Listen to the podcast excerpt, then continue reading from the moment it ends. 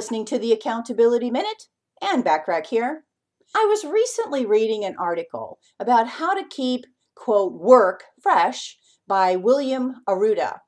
He said that he has a Friday afternoon activity that he calls the Feel-Good Trifecta. He said it's an opportunity to reflect on the week and document three important elements. First one is something that I accomplished. The second is something I'm grateful for. And the third is something I learned. He says he has clients who have adopted this ritual, and they tell him that being deliberate about this Friday Feel-Good Trifecta helps them see each week as being a little different from the previous week, making the same old grind feel like a new blend. You know, the reason why I'm sharing this with you is because I like this concept, and I'm going to start applying this to my Friday schedule and see how that helps me. I believe what he says.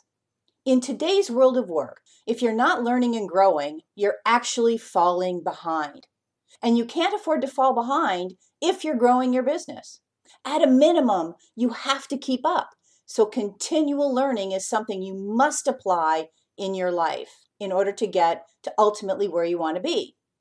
Maybe you should consider applying this Friday Feel Good Trifecta in your life and see what positive results can happen for you. What do you think? You game? Let's do it together. Remember to take advantage of all the complimentary business tips and tools by joining my free silver membership at AccountabilityCoach.com. Thanks for listening.